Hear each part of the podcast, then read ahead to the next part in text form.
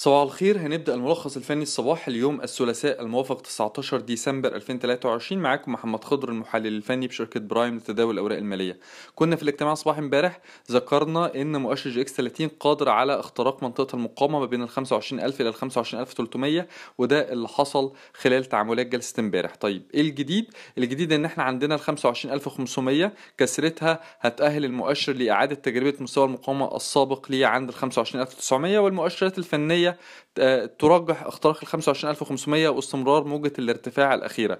بالنسبة لمستويات المقاومة هتكون عند ال 25500 يليها ال 25900 أما بالنسبة لمستويات الدعم هتكون عند ال 25000 يليها ال 24800 بالنسبة لمؤشر EGX 70 خلال تعامل الجلسة امبارح اخترق حاجز ال 5500 وده بيرجح استمرار موجة الارتفاع الأخيرة اللي بدأت من 5100 ممكن من المحتمل إن هي تمتد لل 5800 مستويات المقاومة الحالية هتكون عند ال 5800 يليها 6000 نقطة أما بالنسبة لمستويات الدعم هتكون عند ال 5360 يليها ال 5280 بالنسبة لملاحظات التداول أول حاجة نبدأ بالأسهم اللي ممكن تختبر مناطق مقاومة على المدى القريب أو اللي رؤيتنا إيجابية عليها على المدى القريب. أول حاجة عندنا أبو قير للأسمدة رؤيتنا عليه إيجابية على المدى القريب بمجرد اختراقه لمستوى المقاومة السنوي عند 79 جنيه. ممكن يعيد تاني تجربة منطقة المقاومة بين ال 84 إلى ال 85 جنيه.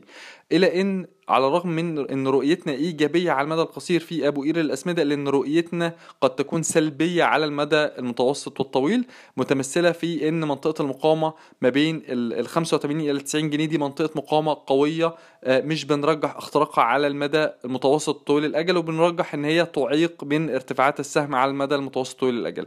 آه تاني حاجة عندنا في الأسهم اللي ممكن تختار مناطق مقاومة على المدى القريب هو سي اي بي كسرة ال 78 جنيه في ال CIB هتأهله لإعادة تجربة منطقة المقاومة بين ال 84 ل 85 جنيه. رؤيتنا على CIB إيجابية هتتأكد تلك الإيجابية بمجرد اختراق حاجز ال 78 جنيه. ده مستوى مقاومة ثانوي. أما بالنسبة للأسهم ممكن تختبر مناطق مقاومة ولكن على المدى القصير اللي رؤيتنا إيجابية عليها على المدى القصير عندنا شمس الإسكان اللي بنرجح إن هي تتماسك حوالين 28 إلى 8 جنيه أو أن تبدأ موجة ارتداد أو ارتفاع جديدة باتجاه منطقة المقاومة بين ال 8 جنيه 90 إلى 9 جنيه 50 رؤيتنا على شمس الإسكان إيجابية. تاني حاجة عندنا فوري أهم منطقة مقاومة في فوري هتكون ما بين ال 26 إلى 6 جنيه 30 المؤشرات الفنية خاصة تلك التي تعتمد على أحجام التداول ترجح اختراق فوري لمنطقة المقاومة بين ال 26 و 36 واستهداف ال 7 جنيه رؤيتنا على فوري إيجابية على المدى القصير. هتتأكد تلك الإيجابية باختراق ال 26 إلى 6 جنيه 30 أما بالنسبة للأسهم ممكن تختبر مناطق دعم على المدى القصير أو اللي رؤيتنا ممكن تكون عليها سلبية على المدى القصير هو مصرف أبو ظبي. مصرف أبو ظبي ممكن تمتد موجة الارتفاع وصولا إلى ال 44 إلى 45 جنيه الا اننا بنرجح حدوث موجة تصحيح في مصرف أبو ظبي من منطقة المقاومة المذكورة ما بين ال 44 إلى 45 جنيه باتجاه أو لإعادة تكرير منطقة الدعم ما بين ال 38 إلى 37 جنيه. رؤيتنا على المدى القريب إيجابية على مصرف أبو ظبي متمثلة في إمكانية استمرار موجة الارتفاع الأخيرة وصولا ل 44 45 جنيه إلا إن رؤيتنا سلبية عليها على المدى القصير متمثلة في إمكانية حدوث موجة تصحيح من المنطقة المذكورة وصولا إلى 38 إلى 37 جنيه. شكرا.